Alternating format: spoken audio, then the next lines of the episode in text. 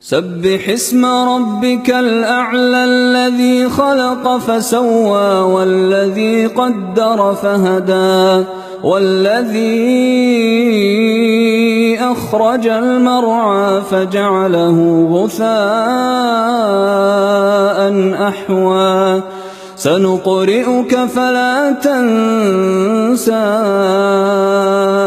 إلا ما شاء الله.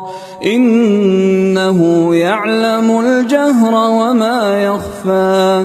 ونيسرك لليسرى فذكر إن نفعت الذكرى.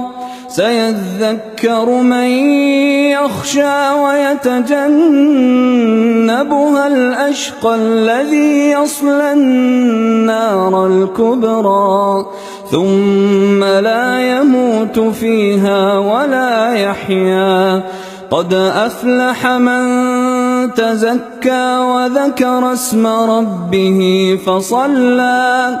بل تؤثرون الحياة الدنيا والآخرة خير وأبقى. إن هذا لفي الصحف الأولى صحف إبراهيم وموسى. الله